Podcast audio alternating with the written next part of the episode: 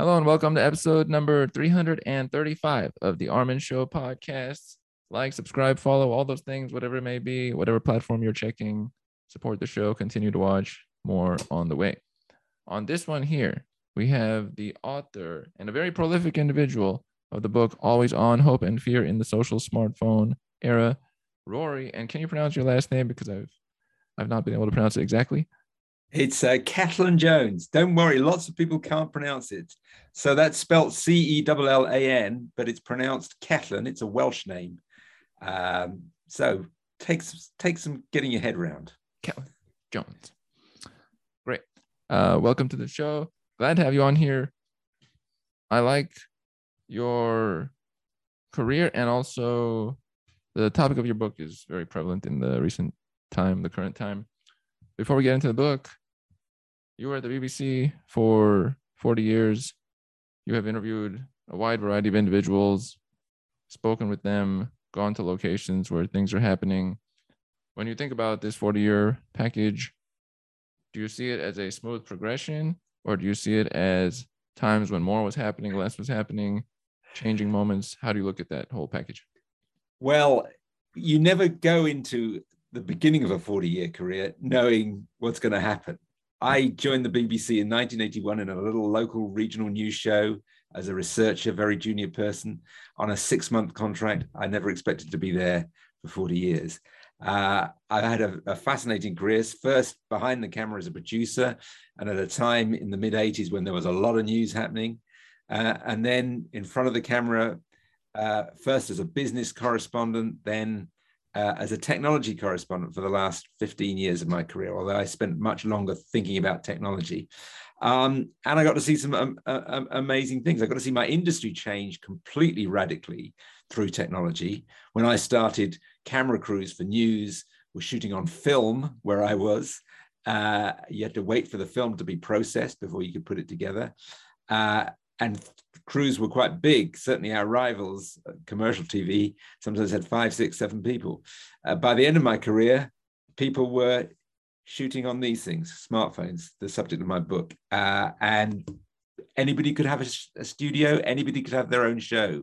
Uh, whereas at the beginning, you had to be um, a wealthy media owner to have uh, to have the means to reach an audience. So that was been a radical change. And of course, I've also been reporting on the the, the way technology has changed other areas of our lives uh, throughout those years, and it's been uh, quite an amazing ride. One thing related to what you just brought up, did you notice that early on that there might be people around you who also had the chops to be their own type of performers or creators or what it might be, but they were not going to get a shot at that time because they were not in line with, uh, let's say, what was happening, or they weren't uh, getting promoted up the ranks in some way. Did you notice that?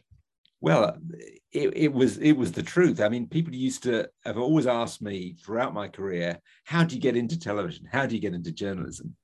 Uh, and the at the at the beginning, the answer was, you got to do maybe a bit of student journalism, and then you got to just beg and plead to get into a big organization. Now, the first thing I say is you, can you don't need permission.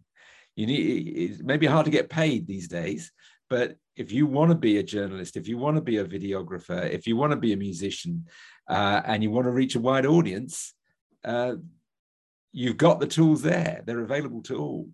That doesn't mean that you'll become famous. Most people will not become famous, uh, but you've got a shot at it. it. It is, in some sense, a democratization, although maybe we shouldn't exaggerate that. There are still very powerful media empires that uh, uh, can control a lot of what we see. That's true. You have this sense at this time after the career. Would you say that even before the career, you were looking at individuals who were uh, presenting themselves uh, externally to the public or looking to make a representation of themselves? Did you notice that beforehand, or is it something that as you progressed in your career, you started looking at other people looking to build their thing and if they were doing this right step or this one wrong? I don't think most journalists think of it that way. They're, let's be let's be honest. We're all egotists. We're thinking about how can we present ourselves, uh, how can we get ourselves uh, uh, higher up the pecking order. And for a lot of my career, just about all of my career, that is involved uh, convincing an editor that you've got the better story, you're the better teller of that story, uh, that you deserve more airtime, uh, that you deserve more resources. Uh, so you don't spend a lot of time worrying about who out there uh, need, need, needs needs that uh, needs that help. Were there any people early on that you looked at as key journalists or examples that you wanted to emulate along the way? Well, all along the way, there have been great journalists uh, who uh, I've admired from afar. I mean, the the the, the great one uh, was Harold Evans, the editor uh, in Britain of the, the Times and the Sunday Times, uh, who wrote a fabulous book called Pictures on a Page, which showed his mastery of, of layout, really, of, of a newspaper and how key, key images are so important. So I admired him, and he was also a campaigning journalist uh, and was eventually sacked by Rupert Murdoch for, you know, being too campaigning, I think. Um, so I admired him. But there are also a, a bunch of BBC uh, reporters uh, who I really admired and who had the, the, courage to, to go, for instance, to wars, which frankly, well, I never got the opportunity to go to wars. I went to a few semi-dangerous places, but never that way. So I admired the people who could do that and uh, who could tell a story with coherence. Uh, Martin Bell was a, uh, an amazing uh, TV news reporter uh, from the BBC, uh, who eventually went into politics as a kind of neutral figure, the man in the white suit. But he was a, a great reporter during a number of wars, including the Bosnian Wars. And he had an amazing technique, which we young reporters all marveled at. He didn't write down his script. He sat in an edit room, uh, got the editor to pick the best pictures, got all the pictures together, and then basically ad libbed almost, made up his script in front of the pictures, said what was going on, which seemed to me still seems to me quite extraordinary. So he he he was a genius. Um, and another BBC reporter, sorry to bang on about BBC reporters, uh, Alan Little, uh, who is of my generation, but was the greatest writer, this brilliant writer uh, to pictures, which is the great skill in television news, uh, knowing how much to say and how to say it, not over describing what you're seeing, but uh, using it to to effect. And he was an absolute genius at that. The right amount for each thing. Now, you're in the technology category. You mentioned you didn't go to wars so much. Uh, what about your qualities led you in that direction? Was it your desire towards technology, or some abilities of yours that connect with speaking about technology or was it opposition to other categories which is not usually the case but what led you in that direction? Well i was a business correspondent for many years uh, and in the mid 90s i think uh, there was a trip to the united states which i think was formative. I was sent over to new york uh, in 96 i think it was 95 96 um, to to fill in for the business correspondent in New York who was away for a while. And while I was there, a company called Netscape had just floated uh, on, I think it was the NASDAQ, uh, and its shares were going boom. It was the first real dot com. So it was the, the, the first web browser. Netscape um, Navigator. Yeah, yeah. Uh, and that was exciting. At the same time, believe it or not, I uh, while I was over there, I interviewed Bill Gates, who just got a book out called The Road Ahead, which basically because Bill Gates didn't get the internet at first, or Microsoft didn't get the internet, and this was his book saying, "Oh, we really should have got the internet, and this is how important it's going to be." And it was it, pretty accurate in many ways as it looked forward. Uh, and he signed the book to me with a dedication to Rory, good luck with computers.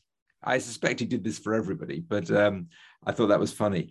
But it was around then that we as a family here had got our first proper home desktop computer, uh, which was an Apple Mac Performa 630 with a 250 megabyte hard disk. And I got a modem for it and I linked it up to the internet. And the family, my five year old son and my wife, sat around as a picture animated line by line onto the screen. And it felt like magic. And I was hooked. So from then on, I wanted to do technology stories of the kind that I mean, there was a new breed of technology correspondent which came along in in the 2000s, which was uh, not so much about jet engines and uh, uh, uh, and space, but about the web uh, and its impact on culture and society, and that was my interest from then on. Um, so I I, have never claimed to be hugely expert. I am a bit of a, a learner, really. I was very late to computers. I, I didn't use them at school or at university because they weren't really available then. Uh, so I see my job, I saw my job as interpreting what was happening with technology to a broad audience, being a translator. Because if I could get it, surely I could explain it to them. I'm glad about the 1996, 1997 description. We also got a computer early on, I don't know, 93 or something. And it now looking back, I like your descriptions in the book because even though I thought everybody was on the internet early on, it looks like the individuals who were, let's say, on in the 90s at that time were the like first 0.1% of the planet to really be online. But you don't realize that when you go on there and you think, oh, my fellow people are on there. And the fad concept that you described that a lot of people were saying this is going to disappear. You got to see that firsthand. Have you seen that repeatedly over time that items are brought up and then they are uh, pushed aside as a potential fad and then five years later they are there? Well yeah um, I, I, forget whether it's i think it's a bill gates quote. Uh, that we uh, tend to overestimate the impact of certain technologies in the short run and underestimate them in the long run uh, that is certainly true for, for some technologies. Um, for others, I'm not so sure. So, yeah, we obviously underestimated the impact of the web uh, and its uh, uh potential to cause huge economic upheaval. Um, we underestimated, some people didn't, I didn't, the arrival of the iPhone as the launcher of the smartphone era. Um, I got criticized. Uh, the book starts really after the prologue with uh, an account of the day that Steve Jobs unveiled the iPhone, which I, I was present for, uh, which was an extraordinary event, extraordinary performance. But when I put it on the TV on the nightly news in, in Britain, uh, there were complaints from viewers that the BBC was plugging a commercial company. Um, what on earth? Why was this news? Uh, and I had to go on a complaints program and defend myself.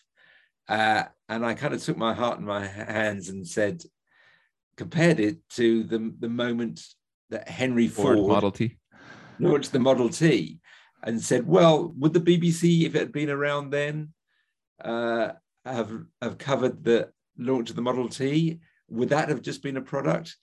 Uh, well, it was just a product launch, but it changed our way of life. It launched the automotive era, basically.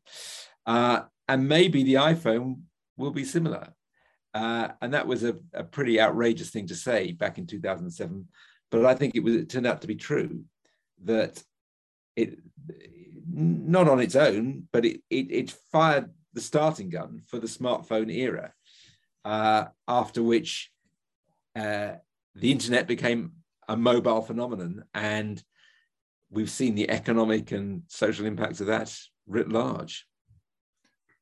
I was thinking about that when you wrote it, that how valuable it is that entities like the BBC or whatnot are a level of discernment of even let's say products category. Most products won't make it because that's an advertisement, but of a certain threshold, this is now a public item.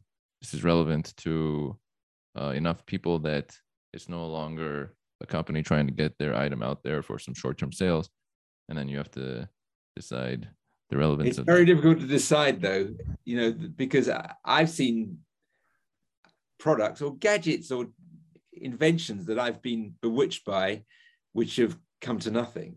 Uh, I, I, I, saw a great little company called, um, oh, what was it? Something like Tweet, not Tweet. Um, uh, it'll come to me in a moment, but it was a company that uh, enabled you to exchange data. Chirp, it was called Chirp. Uh, and it was a brilliant invention. Uh, you would attach effectively a sound to a file, say a photo. Uh, and when you sent it to somebody, they would have the the Chirp app open too, and it would be sent in the form of a, a kind of whistling tune. Uh, and the, the photo would arrive on their phone in that way. And I thought this was rather magical. Uh, but of course, it came to nothing. They thought it might be used, for instance, at, at gigs that a, a, band might sort of put out a chirp, everyone hold their phone up, and a piece of merchandise or an advert or something or other, uh, a track would appear on everyone's phones magically. And that sounded fun, but it never never took off. It's like the little changes between them. It makes me think of this one company that was going to put out like you would go to their store, you could only listen to their music if you bought the clothes, and the clothes would have a tag with the music would come with. There's like combinations that are happening right now or attempts that you're not sure is this the one or is this going to look yeah comical? There's like an angle to it. That's funny. Now, I like to brought up the phone. I have good old exciting phone over here. They are always on, and we are having them on at all times and can get emails like the ones you described in the book where you get a bunch of them where it says this gadget was so exciting or this is a new innovative product and all this and you have to be like what is this again now individuals are checking their phone right when they're uh, waking up to the point of sleep time what are your thoughts about the always on concept why did you write the book and title it as always on well there is the book by the way just a quick plug um, i wrote it frankly, because a publisher came to me and we talked it through. Uh, but it seemed a good time to assess 15 years, well, it's now 15 years in, 13 years in when I wrote it, to, to this era, uh, the good, good side and the bad side. Um, and the first section is about the, the rapid changes, the way uh, Apple overturned the smartphone industry, the way social media combined with these smartphones to create these incredible, powerful changes. The fact that we were all suddenly walking around with extremely powerful computers, uh, most of us tied to networks with like Facebook. Uh, uh, and I was going to say Twitter, but Twitter much on a much smaller scale with hundreds of millions of users, so very powerful. Um, and that was creating all these changes in society. And that's what the first part of the book is. Uh, and it feels very positive to me. Uh, uh, and then the second section is all of the, the concerns, the bad sides of this, uh, the hype, the obsessive nature of the devices, um, the, the way the social networks can transmit misinformation at great speed.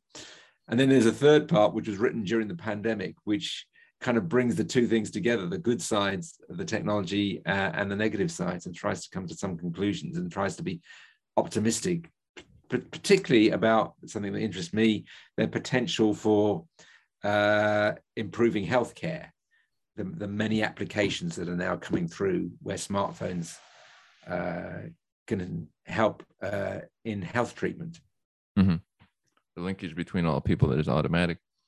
Mm-hmm. Now, as you spoke with many individuals across the years, I look at people in different angles of sorts. One angle is the impact they had on you. Who are some of the technological figures who uh, you could either they had an impact on your what you did for many years, or you could tell that they would have an impact on many people just by the way they were speaking? Well, one competes for interviews with the giants of the technology world because because you do believe that they they are incredibly impactful so you know one was desperate to get interviews with steve jobs and i got a couple of but, but really tiny kind of like those Hollywood movie uh, junkets where you're you're ushered in for five minutes and you get to ask two questions. So not particularly interesting, but you know very important to me. Um, but the, the one which uh, really comes to mind is my interview with Elon Musk, where which I spent sort of three months negotiating to get, uh, and only got at the last moment on a on a a trip to CES when a phone call came through saying, yes, you can interview Mr. Musk. Drove in a Tesla from Las Vegas to LA to his design center uh, and did this interview. And I had been, I had told my bosses that this was the most interesting man in technology to get them to fund the trip. And uh, I was a bit worried at first because he seemed quite low key, but then he really delivered an extraordinary interview. Um, making great big claims about the future, for instance, of autonomous cars. He said quite early on in the interview, uh, in a few years' time, owning a car that you have to drive will be like owning a horse, something you do for sentimental reasons, not practical reasons. Uh, and then he began, used the phrase, when we are a multi planet species. And I thought this interview is great, it's working. But uh, I caused offense to his PR man by writing a blog about the encounter, which was titled uh, Elon Musk uh, Bonkers but Brilliant, um, which summed up how I saw him because he'd made these extraordinary claims, which this was 2016 about how fast autonomy would arrive, which turned out to be obviously exaggerated. Um, but I kind of admired his, his ability to think big he was reaching for something in the future, but a bit early in that way. Mm. One thing I enjoy very much in your descriptions is the things that you can only know if you actually do stuff behind the scenes about how difficult it can be, challenging or time based, or how much uh, lead time there can be before an item can work, and then it might not even work, which yeah. is not what you see on the back end at the end result for a person viewing. Same thing on public videos or social media. By the time it gets to a 10 second clip or something, there was so much behind that, but then the viewer's like, oh, cool. And then off they go. It's nice to see the background. Do you ever feel that discrepancy between the creation versus the consumption of something? Oh, yeah. Um, and uh, certainly in the in the old days, uh, where I started, you know, there was one big TV news bulletin each night. I mean, there still is, uh, and it had has maybe eight items on it, and there are maybe a hundred reporters competing to be one of those eight items, and why their piece should be on, why, why they first of all get commissioned to do the piece, uh, and why it should make it, and then you can sit there. I remember doing a piece many years ago that I shot in America about a town that had gone given everybody the internet through their TVs. This was in the year 2000. Uh, and I got back from the United States, uh, having shot this piece in May, and we we we edited it, and it was due to go out. And I sat at home watching, and then there was a riot at a football game, and it was dropped. Um, and the piece eventually ran in August, and people pointed out that in the pictures there were blossom on the trees, and it was obvious that it had been shot in the spring. It was out of date. Uh, and of course, things are different now because there's always somewhere where you can get your material out. You know, you can just stick it on YouTube if you want to. Um, so there, there isn't that limitation, but you still want the place where your your material will get viewed most widely and where the status is is highest. And despite everything, for a BBC journalist, being on the nightly news, the 10 o'clock news, is the kind of the peak. This is true. It's a nice feature to have that uh, background behind you so that whenever you want to do something, you're standing on a base of something that's already been built by people before you. What is the actually the what is the history of the BBC? How far does it go back as far as reporting? Well, we are about we are in its centenary year. It was founded in 1922 uh, as a radio station, obviously. Um, and it has survived incredibly. I mean, for the last since since the war, it has been funded by what's called a license fee.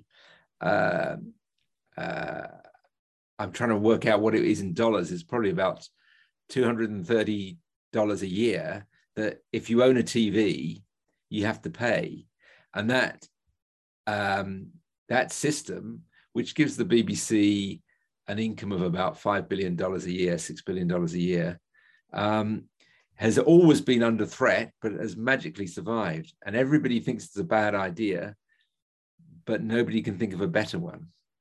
That really, no, nobody who uh, who values the BBC, and I obviously value the BBC, but there's general acceptance that there's huge value in the BBC for impartial news, great drama, um, great natural history programs, uh, and frankly, for its value for Britain abroad, projecting you know soft power. N- nobody can quite think of a better way of funding it, which would allow it to re- retain its key attributes, its independence, uh, impartiality, uh, and the way it offers something for everyone, because that's what it's designed to do. You know, opera for the opera lovers, soap opera for the soap opera lovers. This is true. I like to represent that it, it's also kind of like a yeah message to the public of we are here and we have been doing this. And if there was some other competing platform, they would have been there. If we want to look at a counterfactual, it would have been the case, but it's not the case. Somebody took charge, and uh, they will represent something for a long term, which is a that's almost that's hundred years. No, that's yeah, that's hundred Yeah. years basically. That's a cool thing. Now, one person that you had spoken with that slightly deviated from the others was Tim Berners Lee, creator of some parts of what we call the internet, and you describe him a little bit differently than the others, a bit more um, networking mind or scattered. How He's a great him? man. He's a great man, and I've interviewed him a lot of times. Now, I, th- I think I make it sort of a, a point as a, as a frustrated journalist that uh, so Tim Berners Lee is the man that created the World Wide Web. So that's what he's famous for. Not there's a, always confusion. Uh, he didn't create the internet. The internet was around in the 60s and 70s as a sort of U.S. military project originally. ARPANET. Yeah, exactly. But he created the World Wide Web, which basically is what made the internet a popular phenomenon. Uh, up until then, it was it was a university researchers phenomenon and a real specialist thing. Anyway, um, he's a great man, uh, and he didn't make any money from his invention. He he basically gave it to the world. And I tell the story of how his and my optimism really about this this new era, this smartphone era, peaked in 2012 at the London Olympics opening ceremony when he was on stage and sent a message round the stadium saying, "This is for everyone." A tweet, um, summing up what the, kind of open nature, in his view, and free nature of, of internet culture. Uh, amusingly, uh, the I think the NBC commentators on the opening ceremony said, "Who is this guy?" And somebody said, "Google him." Uh, we'll have to Google him. And of course, the point is, Google wouldn't exist without his invention. Um, anyway, the, the- I've interviewed him a lot of times. He he's quite difficult to interview for TV because he's got one of those minds that is so brilliant that it it leaps off in all sorts of directions, and halfway through, he'll suddenly go off in another direction, uh, and then I'll remember this, uh, and then I'll remember that, and it, it always reminds me of his own creation, the web. It's as if he's continually clicking on links and going elsewhere. Good point. Dang. That's a good point. Could a non-networking mind have created that kind of network? I don't think so. That's a good point. We can only do what we represent in a way.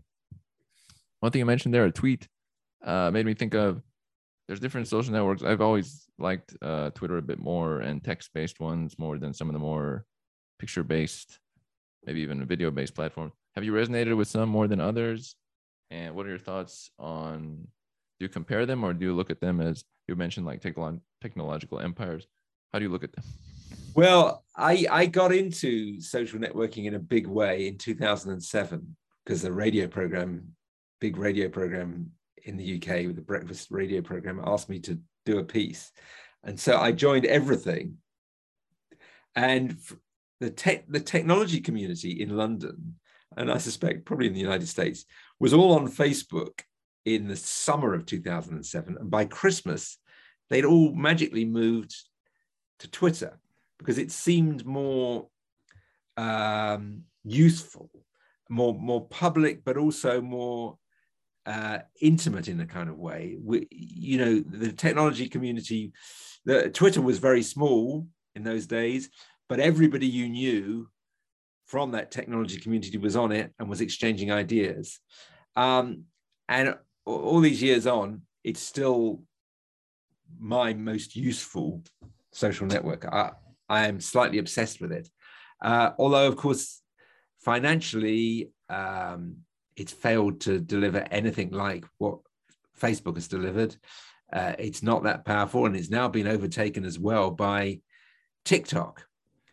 Um, I I have found it increasing. Uh, whereas I joined everything uh, at an early stage, um, I think it was um, TikTok that sort of began to make me realize just how old I was. Although I have recently been on a TikTok course.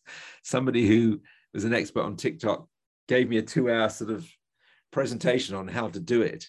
So I'm trying it, but um, I'm struggling. this is a great point. That is very current. I, I do go on there. I, I've made content on there, but you're right. The things you describe is kind of my cat, not right, but it's like our preference.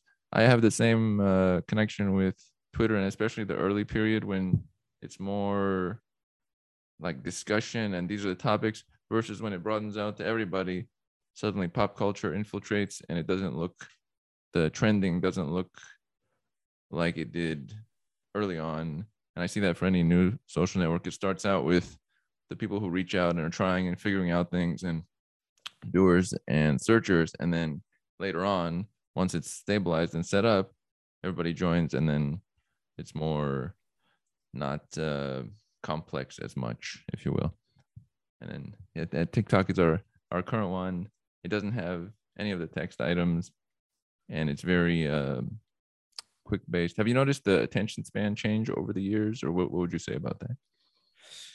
I I think that that is interesting. Um, the the the idea that uh, this modern era, this smartphone era has cut our attention span, I think is not one that really stands up to much examination. Yeah, over over the period that I, for instance, I've worked in television, the, the average length of a soundbite got shorter and shorter and shorter and shorter. But the other phenomenon we're seeing right now is a huge appetite for long form content. I mean, look at the podcasting world there are I, I, don't know how long Joe Rogan's going on for at the moment because three hours. I haven't to that that much, but um, yeah, that is long. Uh, look, I watched somebody recommended to me the other day a video on YouTube which was about NFTs and was tearing them down. Uh, this video was two hours and 18 minutes long. Uh, and it was absolutely compelling. It was brilliant. And millions of people have watched it. So yeah, there's an appetite for short, snappy, you know, TikTok videos, but there's also an appetite for great long stuff. It's sort of like the middle maybe has dropped away, and then yeah. you want something for a quick moment, or you want something for I want to be checking this for a long period of time while I'm doing multiple things in the background too, maybe. That's funny. The comparisons of sorts. I've always liked uh, Twitter because it's uh, fast paced what do you most use Twitter for, and has there been any negatives with it? I use Twitter. I used Twitter from a very early stage as a kind of news agency, uh, and I got kudos from doing that because I, I remember one morning in about 2008, 2009, I woke up and people on Twitter were talking about an earthquake in China. Uh, and I rang my news desk and said, There's been an earthquake in China. And they said, No, there hasn't. We'd have seen it on Reuters by now. Um, but I was right and they were wrong. Uh, Twitter was first with, uh, with the reports of the earthquake. uh, and was. For, I remember that great incident, that extraordinary incident when that plane crashed on the Hudson, the miracle on the Hudson. Uh, that was a huge Twitter moment where a guy called Janis Krums uh, posted a photo of the the aircraft floating on the Hudson with people being rescued. Um, so I was really into that at first, uh, and colleagues used to come to me and uh, ask for my help in using Twitter because the other way I used it was to get uh, elements for my own stories. Um, I was doing a story about battery technology one day. Uh, and went on Twitter and said, Who is Britain's biggest expert on battery technology? And a university came on and said, It's Professor so and so from Bath. And I drove off to this university and interviewed him and put him in my piece. And my other colleagues who didn't use Twitter started asking me if I could ask things for them. Um, so that was uh, incredibly useful to me in the early years, and it's it's probably less useful now because everybody's on Twitter, and therefore there's sort of, you know, it's leveled the playing field. Every journalist is on Twitter, um, but I still find it uh, a good way of finding out what's going on and hearing news first. It's very important, though, that you follow an incredibly wide range of people because otherwise you get that filter bubble effect that uh, you you live within you know a bubble of people like you. And one thing that helped me was quite early on in 2010 i covered a, a, the uk general election as the digital election correspondent when people were just getting to grips with twitter as as possibly playing a role. And i followed every british politician that was active on twitter. So i got a broad sweep of views. And I'm still, sometimes I wish I wasn't, but I'm still following all those people. This is a great point, actually applicable for anybody who's checking to broaden who you are following because sometimes if you get used to the people you are following, that's all you know. And then that can go for yeah. months and months and months and months. But if you add a few people, now other views are included for months and months and months. And it'll have a big impact you have to do it uh, very proactively because later on you won't know and you're you just got used to your let's say feed in some way. Now one thing about the uk that always comes to mind for me is i see it as a hub of sorts of research uh, discussion examining technology uh, worldwide. And I, last year i was in scotland wonderful and even the bookstore was very enjoyable for me because the books were even more it seemed I was it was a great place. Very glad to be there. And do you notice that? Do you see it as a hub of learning and knowledge? Do you see any other hubs on the planet as well? Well, everybody has always wanted to be Silicon Valley, haven't they? Um, and we're we're we're we're the same. Um, but we do we do uh, outside the United States have a pretty vibrant technology community, and particularly uh, uh, in Cambridge. Cambridge, I, have got a lot of connections with Cambridge. I studied there. My wife is a professor in Cambridge, uh, and that is a place which generates lots of ideas uh, and some companies. the, sadly, most of them end up getting bought by American businesses. So yeah, Britain has great ambitions to be uh, a player in AI. We had DeepMind, which is a great company, but which was sold far too early to Google. Um, we've now got great ambitions to be big in quantum computing. Um, so there, there is uh, a lot of activity, a lot of research activity. Too often it doesn't lead to great companies, or if those companies are great, they end up selling out to foreign owners perhaps too quickly. But there's certainly plenty going on here, yeah, and uh, a pretty tech-minded community. I like it very much. The whole region, it, uh, I like. I see it as very intelligent in my view. One thing that comes to mind is you related phones and their interconnectedness to the value of it for the recent item that's kind of coming to an end, sort of. I'd call it the last two years of uh, pandemic. What are your thoughts on the value of phones for uh, healthcare, uh, tracing of people between each other about who has uh, the virus or another one that would come up, like Bill Gates was just mentioning that uh, we'll have a new one coming up, something probably within a few years, there'll be a different one. Thoughts on the value of that? Well, it's been a huge experiment, the pandemic in technology. It's been a, a time when digitization has leapt forward because people have suddenly seen the need for it. When we were all locked down, for instance, um, I, I, write in the book about what would it have been like if this pandemic had happened in 2005 before we were so connected and it would have been much harder. Uh, our kids uh, being taught from home doing remote learning that would have been difficult. Uh, shopping from home get, was you know very much in its infancy in 2005 very well developed here all sorts of services um, and just the, the sense of connectivity i'll give you one little example uh, we have a granddaughter she lives She's two or was two during the pandemic. She's just been three. Uh, and we couldn't see her for months on end, despite the fact that my son and his wife only live 10 miles away across London. So every morning we got into the habit of doing a FaceTime call. Um, and that made things just a little better. So technology proved its worth in that way. It's interesting you talk about the contact tracing app. I devote a whole chapter of the book to that because that was a fascinating uh, example of slight tech utopianism by certainly by politicians who thought this would be the way to solve for everything, uh, put too much faith in it. But it did actually work. So we went through this thing of saying this is the solution, and, and then no, it's rubbish. But actually, behind the scenes, it did do some good in identifying or telling people that they've been in contact with the virus and to be careful. Uh, and there are papers out showing that it's um, it probably cut deaths as a result.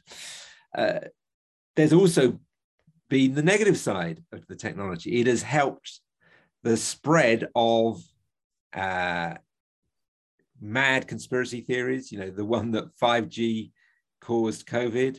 Uh, it has spread anti-vax nonsense. It has spread all sorts of um, uh, rumors and fears and and general nonsense and abuse. So we've seen both sides of, of the smartphone revolution during the pandemic. Right.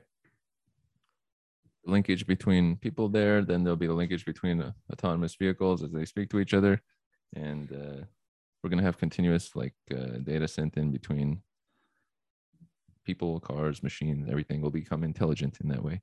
It looks like. One thing that comes to mind is that um, are there any qualities of people that would want to cover technology or do journalism for a long time or be uh, speakers of some sort do, do you notice any certain qualities of people you have been around that have to be there well that's an interesting question I, I think it's changing i think people used to there used to be a certain type that was a technology type mm-hmm. that were quite, it was like a sort of mysterious brotherhood, and it nearly always was brothers, tech bros, you call them, uh, who would speak in a kind of impenetrable language um, and, and uh, get almost points, get kudos for being incomprehensible. And I think that's changing. Um, people now want to communicate, they want to reach a wider audience. They're they're aware that you need, as well as an understanding of the technology, uh, a way of communicating that uh, in an accessible way of being uh, attractive. And sometimes that can be, you know, can go too far and become clickbaity and you know irresponsible. But in, in the best examples, it's just you know somebody who's a good journalist, but who can also tell a good story. In bringing the book in full swing, what is one thing you would want people to take away from the book moving forward that they might not have thought about smartphones or this current era? I think to to understand uh, both the attractions and the dangers of the technology, to understand the power of the organizations which control that technology, which of course are all focused right where you are on the west coast of the United States. You are on the west coast, aren't you? Yes, Los Angeles. Mhm. Yeah, you're.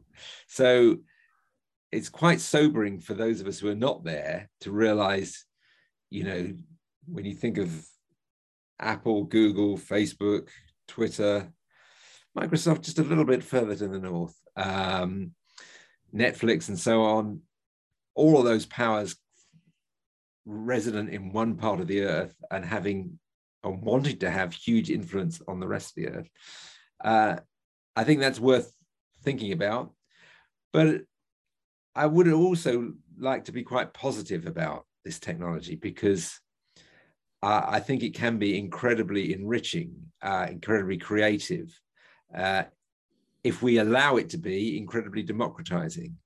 So I would like people to embrace the positives of the technology, experiment with it, uh, realize that, you know, TikToks are for making, not just for watching, um, uh, while being aware of, you know, the, the sheer concentration of power uh, controlling that technology.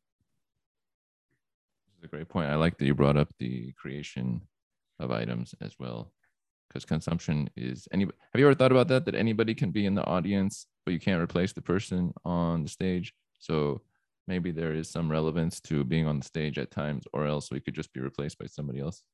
That kind of concept. Well, yeah. I mean, celebrities have not gone away. You know, fame has not gone away, uh, and uh, not everybody does get their 15 minutes of fame. Uh, uh, most people don't. The vast majority of people don't. Um, but they can all have 15 minutes of fun, if, if not fame. Valid point. Rory, I would like to thank you for having joined on this episode of the show, describing and detailing some elements from your book, Always On, and giving us some sense of what it's like of a, having a prolific career with many tech individuals and others where you are contributing to the BBC and the worldwide um, descriptions of what's happening. Thank you very much. It's been a lot of fun. And just one more plug for the book. that is the book right there. Wonderful one. Glad to have you on. And we are out.